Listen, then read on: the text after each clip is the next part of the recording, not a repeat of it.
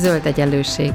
Bolyongás a gazdaság és a fenntarthatóság összefüggései között, az ökológiai közgazdaságtan gondolatai mentén. Beszélgetés mindazokkal és mindazoknak, akik mernek kérdőjeleket tenni a megkérdőjelezhetetlen mellé is. Üdvözlöm a Zöld Egyenlőség hallgatóit, Gébert Judit vagyok, és ebben az évvégi szilveszteri adásban ma a lassulásról, egészen pontosan a lassú tudományról, vagy slow tudományról fogunk beszélgetni. És ez beszélgető társam Tőzsér János, az Ötvös Lórán Kutatóhálózat Bölcsészettudományi Kutatóközpont Filozófiai Intézetének munkatársa, aki hát nem csak vendégként van most itt a Zöld Egyenlőségben, hanem egyben szerzőtársam is, ugyanis kettőnknek van egy Lassuljunk című cikke, ami 2016-ban jelent meg a Műút folyóiratban, ahol lassú tudományról írtunk, és most ennek a témának a mentén fogunk így az év utolsó napján kicsit beszélgetni. Hát üdvözöllek János itt a Zöld Egyenlőségben, és először is arra szeretnék kérni, hogy mutasd be magad egy kicsit a Zöld Egyenlőség hallgatóinak. Én is üdvözöllek téged és a, a hallgatókat, és miatt elfelejteni mindenkinek, minden kedves hallgatónak, így neked is boldog új évet szeretnék kívánni. Magamról a következőket röviden. Én elsősorban elmefilozófiával és metafilozófiával foglalkozom. Az elmefilozófia a filozófiának annak az ága, amely a mentális, lelki vagy pszichológiai jelenségeket vizsgálja, ezek természetéről próbál számot adni, és hát arról, hogy milyen viszonyban vannak a mentális állapotaink, fizikai állapotainkkal, tehát a testlélek problémával. A metafilozófia pedig az az ág, ami a filozófiai megismerés természetével foglalkozik, Ugye a probléma az, hogy a filozófiai közösségnek nem sikerült megoldani a, a filozófiai problémákat, nézetkülönbség van valamennyi filozófiai probléma kapcsán, így két kérdéssel foglalkozom intenzíven, egyfelől azzal, hogy mit kell kezdenünk a filozófiai vélekedéseinkkel, annak a tudatában, hogy a filozófia epistemikusan sikertelen vállalkozás, másrészt pedig azzal a kérdéssel, hogy vajon mi az oka annak, hogy a filozófia más, hasonló, más tudományokhoz képest nem tudott, tudta megoldani a filozófiai problémákat vagy hogy nem tudott sikert felmutatni. De ezen felül, de, de mindezeken felül, tehát a elmefilozófián és a metafilozófián kívül foglalkoztam még észleléssel, azzal a kérdéssel, hogy mitől műalkotás valami, és nem puszta dolog.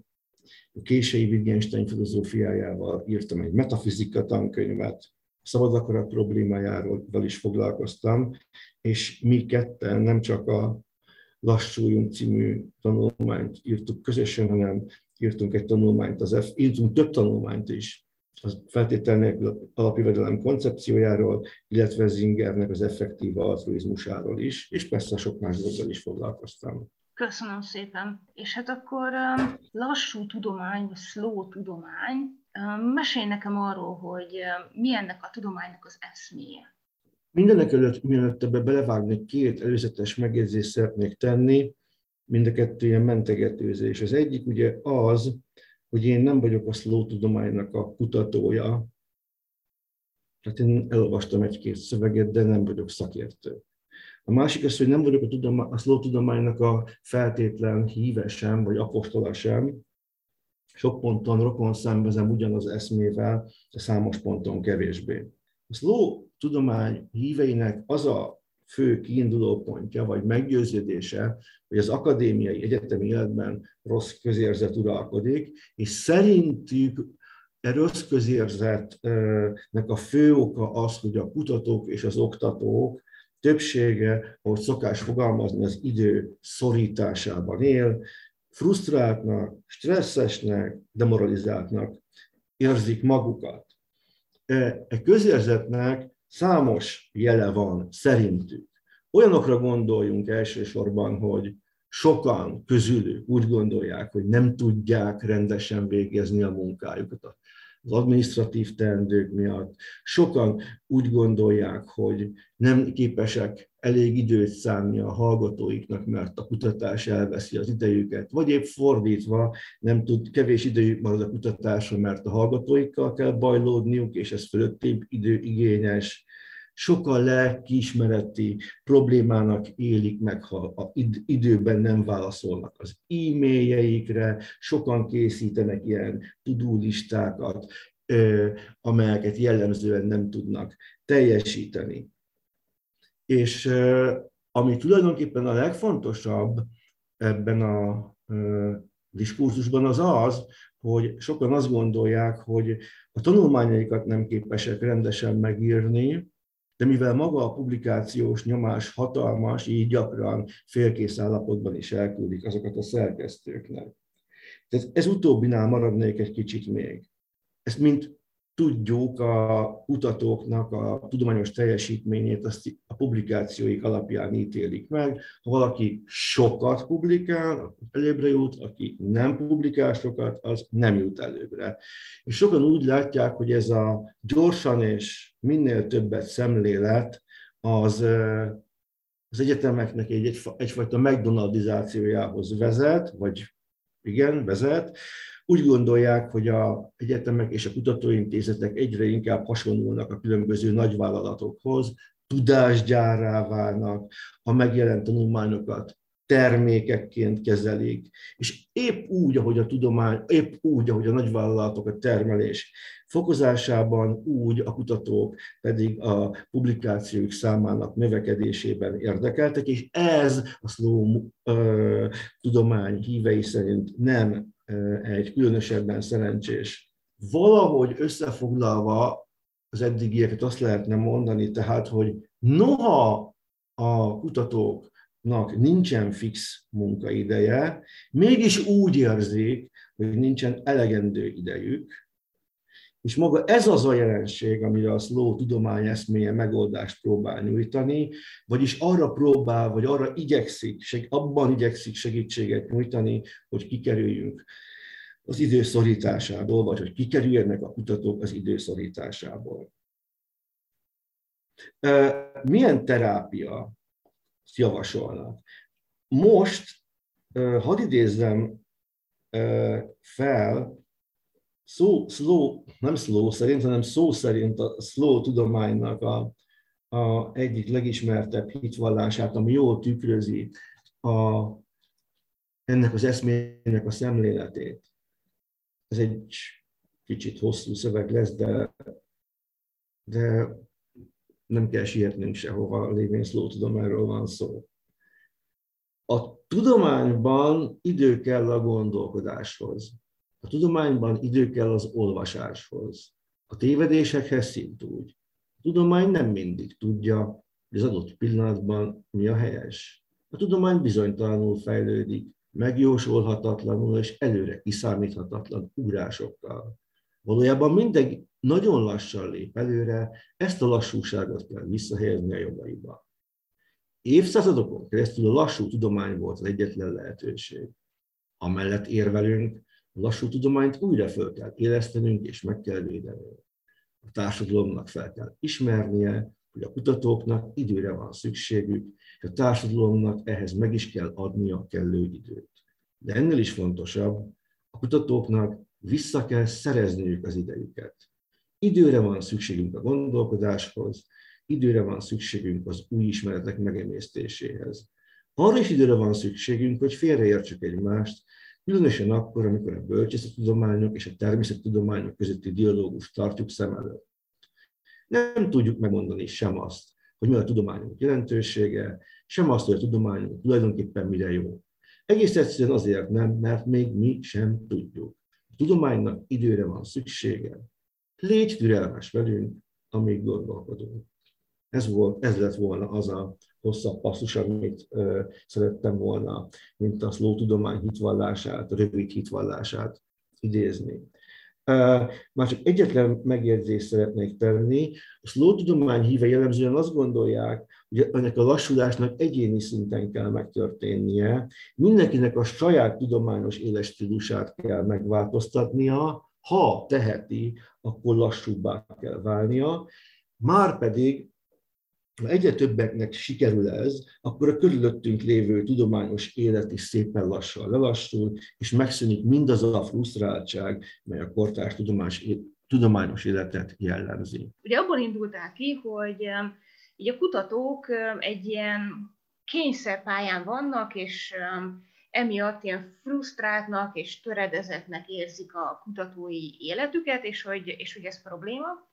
Azonban ebben a hitvallásban így más is megjelent, az is megjelent, hogy mi a tudománynak a természete. Tehát nekem most az a kérdésem, hogy a slow tudományra azért van szükségünk, vagy lassú tudományra, mert a kutatóknak a jelenlegi életstílusa a tudományban fenntarthatatlan, és ez egy ilyen egyéni jólléti kérdés, hogy a kutatók ne érezzék magukat ennyire rosszul ebben a rendszerben, vagy inkább itt arról van szó, hogy egész egyszerűen nem ilyen a tudománynak a természete, hogy ennyire, ennyire gyors, ennyire nagy a publikációs kényszer, ennyire gyorsan ki kell tolni az eredményeket, ennyire sokfélét kell publikálni, projekteket kell csinálni, tehát hogy egész egyszerűen a tudomány nem így működik.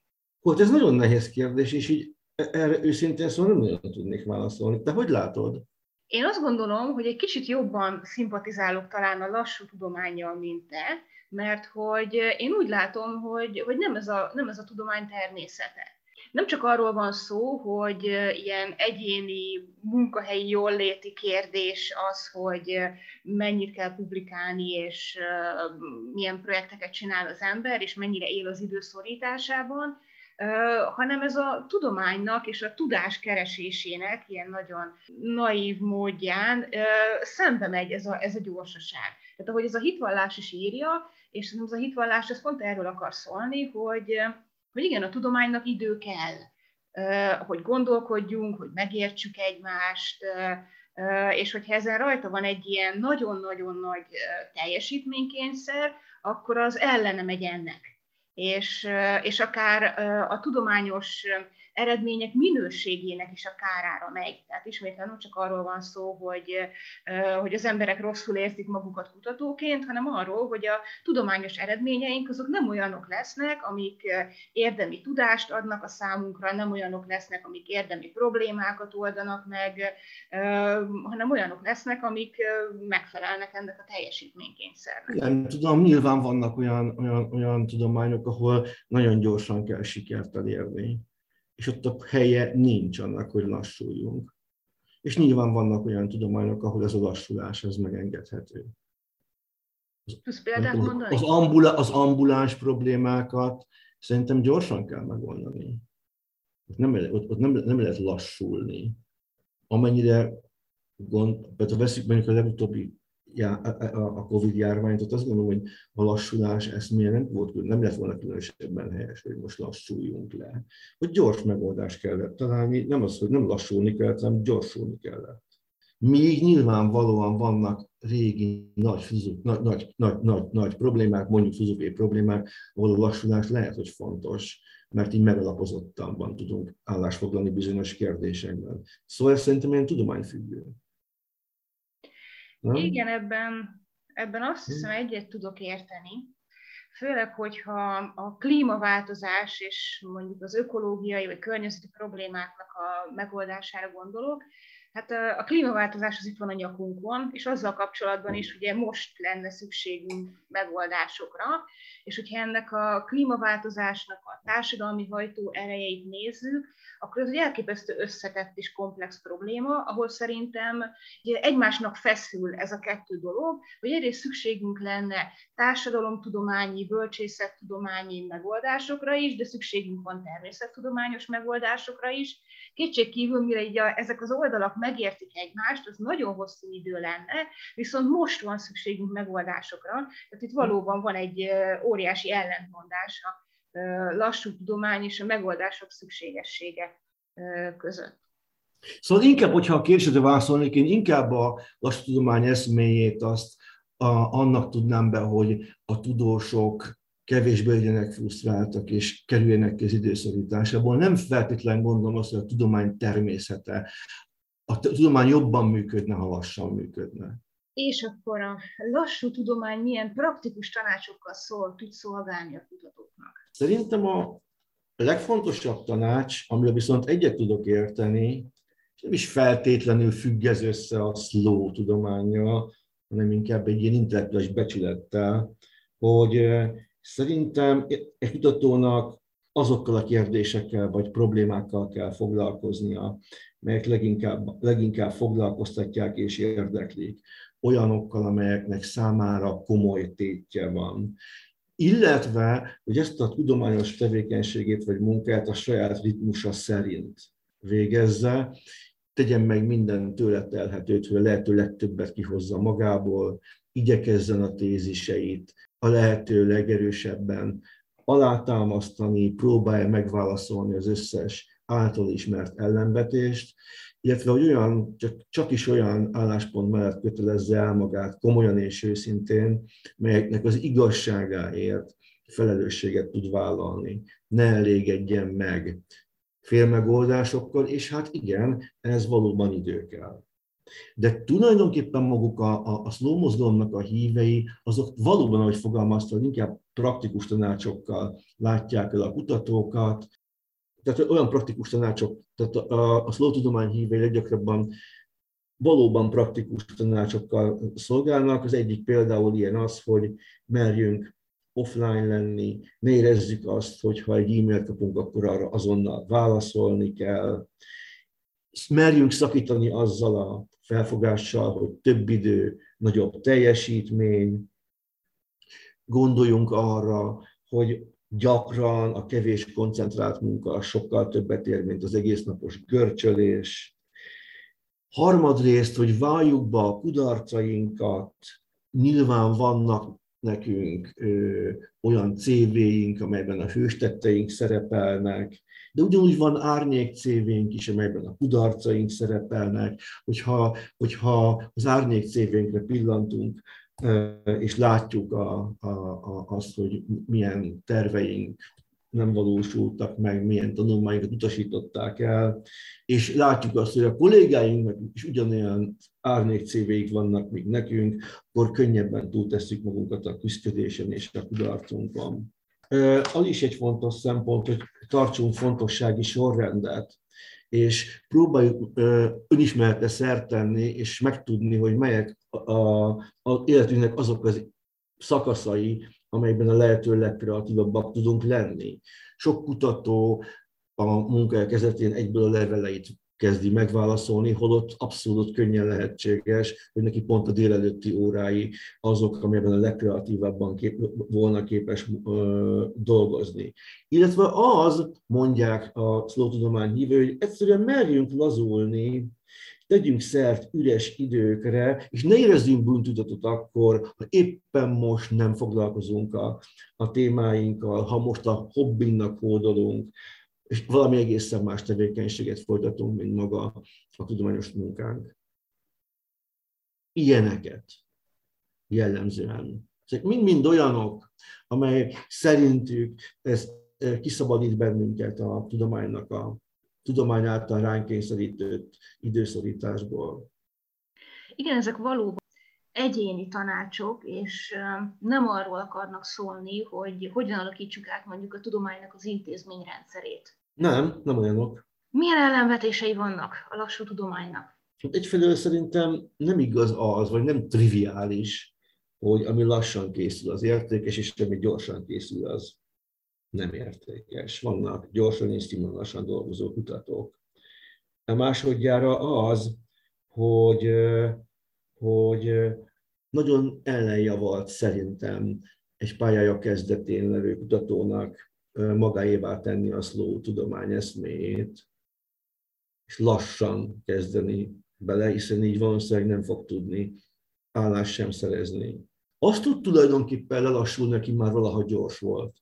Tehát a gyorsaságból lehet lelassulni, a lassulásból nem nagyon érdemes tovább lassulni.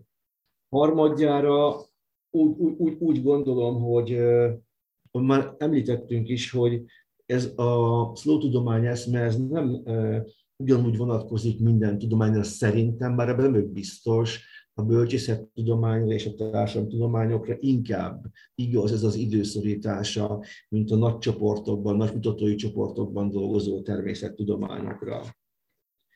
A, a negyedik, és tulajdonképpen ez a legkényesebb ügy, hogy amikor én bizonyos barátaimnak beszéltem a slow tudománynak az eszméről, akkor gyakran és sokaktól azt hallottam, hogy ez tulajdonképpen az az eszme csak arra jó, hogy legitimálja a teljesítmény hiányos kutatókat. Hát itt ez a teljesítményértékelés kérdés merül itt föl, ami egy ilyen, ismétlem, egy kényes kérdés. Valahogy következőképpen látom. Minisztere úgy, hogy óvatosan bánjunk ezzel a kérdéssel. Egyfelől én óvaintenék mindenkit attól, akinek a számai nagyon jók, hogy azt gondolja, hogy a számok mindent elmondanak rólunk feketén-fehéren.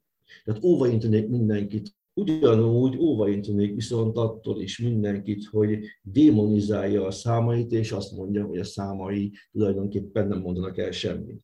Más szavakkal fogalmazva, aki fetisizálja a számait, az könnyen esett abba a hibába, hogy lenézi azokat, akiknek a számai rosszabbak, mint az övé, holott az emberek lehetnek kiváló tanárok, írhatnak kiváló tankönyveket, szervezhetnek kiváló konferenciákat, mely értékes tevékenység. Ezzel szemben, aki démonizálja a számokat, az abba a hibába eshet bele nagyon könnyen, hogy a saját önbecsülését re kizárólag olyan módon tesz szert, hogy a barátai és a haverjai a vállát, a vállát veregeti. Azt lehet mondani, hogy elsősorban úgy tűnik tehát, hogy valahol középen van az igazság, az arany középutat kell megtalálni. De én még ezt sem gondolom így. Általában, amikor arany középútról beszélnek, azért az jellemzően nem középen van. Vesszük Arisztotelésznek az egyik példáját, egyik szélsőség a vakmerőség, a másik szélsőség a gyávaság, ez mind a kettő, egy, ezek közül egyik sem erényes. Az erényes maga a bátorság. De a bátorság egyértelműen közelebb van a vakmerőséghez, mint a gyávasághoz. Szóval én valahogy úgy gondolom, és ez persze nyilván sokak számára ellenszembes lehet, hogy a számok igenis mondanak rólunk valamit, és azoknak, akiknek a számai egyáltalán nem jók, akiknek semmilyen számai, száma nem jó, annak érdemesebb inkább önvizsgálatot tartani, mint arra bazíroznia, hogy a barátai azok majd a vállát lapogatva helyre billentik az önbecsülését. És nincs szerinted abban valami ellentmondás, hogy a tudományos teljesítményt kvantitatív mutatókkal ragadjuk meg?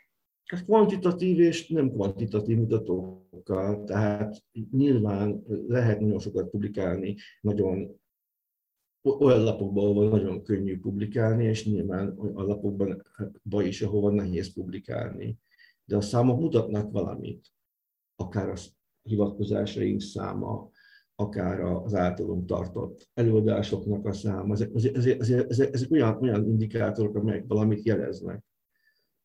Nem akarom ezeket, tehát félres ne esik, ezeket nem akarom fetisizálni, mondtam el, hogy e, e, ellen vagyok ennek, de démonizálni sem. De azt akarom mondani, hogy valahogy úgy érzem, hogy a, hogy a, hogy a helyes magatartás az az, az hogy, hogy, hogy komolyan veszük a számainkat. Ha szembesülünk azzal, ha rosszak a számaink, akkor szembesülünk azzal, hogy rosszak a számaink, és arra törekszünk, hogy megváltozzon a helyzet. Nyilván nem lehet pusztán számokkal mérni egy, egy tudományos teljesítményt. Vannak, vannak, vannak, vannak olyan kutatók, tanárok, akik, akik egyszerűen abban voltak nagyon professzionálisak, hogy elképesztő jó tanárok voltak, elképesztő jó diákokat neveltek ki, akiknek baromi jó számaik voltak éppenséggel. Ez ugyanolyan értékes a szememben, mint, mint, mint az, akik éppenséggel nagyon jó számokat produkálnak. Ez olyan egy picit, valaki egyszer azt mondta nekem, hogy olyan ez az egész, mint a, a GDP. A GDP is tulajdonképpen azért úgy egyfelől nyilván mér valamit, de szintén nem érdemes fetisizálni, mert nem mér minden, de démonizálni sem érdemes, mert azért valamit azért csak-csak mutat. Nem tudom, ez analógia mennyire, vagy ez a hasonlat, vagy analógia mennyire mennyire nem. Ugye első pillantásra úgy tűnik, hogy nem, nem teljesen elhibázott. Aha, igen, nekem tetszik ez az analógia. Igazából a kérdés csak az, hogy hát mekkora jelentőséget tulajdonítunk neki. Tehát valóban, tehát hogy se ne démonizáljuk, meg ne is fetisizáljuk ezeket a mutatókat, legyen az akár GDP, vagy akár tudománymetriai mutatók.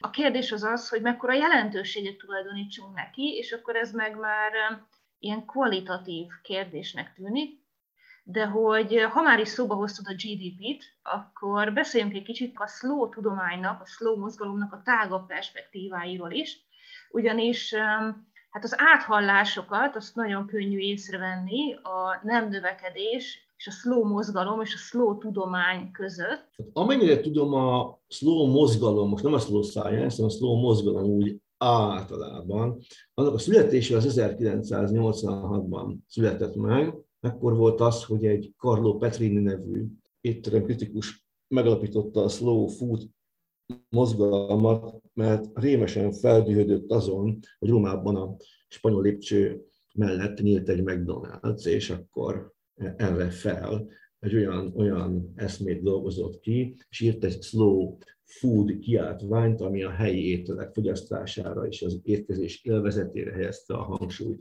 A mennyiség helyett de ez megindított egy ilyen lavinát, nem sokkal később létrejöttek már a, a slow városoknak a mozgalmai, melyekre az jellemző, hogy nem lehet behajtani kocsikkal a belvárosba, melyekben nincsenek McDonald's-ek, melyek preferálják a, a helyi ételek forgalmazását, gyakran helyi pénzeket vezetnek be. Ugyancsak beszéltünk a slow lakásokról, ezek olyan lakások, amelyek, amelyek úgy vannak kialakítva, hogy a lehető legkevesebb inger érje a bentlakókat, és a lehető legkevesebb elektromos eszköz álljon a rendelkezésükre. Beszélnek slow utazásról, ezek olyan kiruccanások volnának, meg esetében nem az a cél, hogy egy kiránduló minél gyorsabban, minél gyorsabban és minél több látnivalót, megnézni, nem azt, hogy, hogy minél hosszasabban időzön egy bizonyos helyen, és minél jobban megismeri a helyben élők lakóját. Ugyanúgy beszélhetünk még slow öltözködésről, ami, ami egy olyan ruházkodási szokás, amelyet az jellemez, hogy a vásárló azt előzetesen tájékozódik arról, hogy honnan származik a ruha, amit vásárol, nem támogat olyan boltokat, esetében felmerül jogosan a gyanú, hogy az árusított termékeket a harmadik világbeli gyerekek állítják például elő. Tehát, hogy amit mondtál, valószínűleg ilyenekre gondolsz akkor, amikor a nem növekedés koncepciót állított párhuzamba a slow mozgalommal. Szerintem ezek az analógiák megvannak. Igen, nekem is úgy tűnik, hogy megvannak, tehát végre a nem növekedés is, ugye itt a mennyiségi mutató helyett a minőségi mutatókra helyezi a hangsúlyt. Úgy van, az egész ilyen gazdasági növekedés, ugye mennyiségi növekedésre való fókuszálás helyett a minőséget próbálja meg előtérbe helyezni, tehát a minőségi életet, és nem a minél több dolognak a felhalmozását, akár tudományos teljesítmény a párhuzamba állítva, ugye a tudományos publikációk magas számának előállítását, úgyhogy ilyen értelemben csak eljutottunk oda, hogy ökológiai értelemben miért fontos az a gondolat, hogy lassuljunk-e, vagy ne lassuljunk, akár a tudományos, akár a magánéletben. Igen. El. Nagyon köszönöm ezt a beszélgetést neked, János. Köszönöm a Zöld Egyenlőség hallgatóinak is, hogy hallgattatok minket, és szeretnék nagyon boldog új évet kívánni mindenkinek így szilveszter alkalmából. Én is köszönöm szépen, Judit, a, a beszélgetést neked, és én, én magam is szeretnék boldog új évet kívánni a Zöld Egyenlőség hallgatóinak, és azt javasolni, hogy a mai szilveszteri ünnepségeken inkább kevesebbet, de jobbat, mint sokat, és rosszabbat igyenek. Ez volt az Új Egyenlőség zöld podcastjának mai adása. Hallgassátok az Új Egyenlőség piros podcastot is. Nézzétek a stúdióbeszélgetéseket a YouTube csatornákon, és olvassátok a www.újegyenlőség.hu-t. Vitatkozzatok velünk a Facebook oldalunkon. Jövő héten újra találkozunk.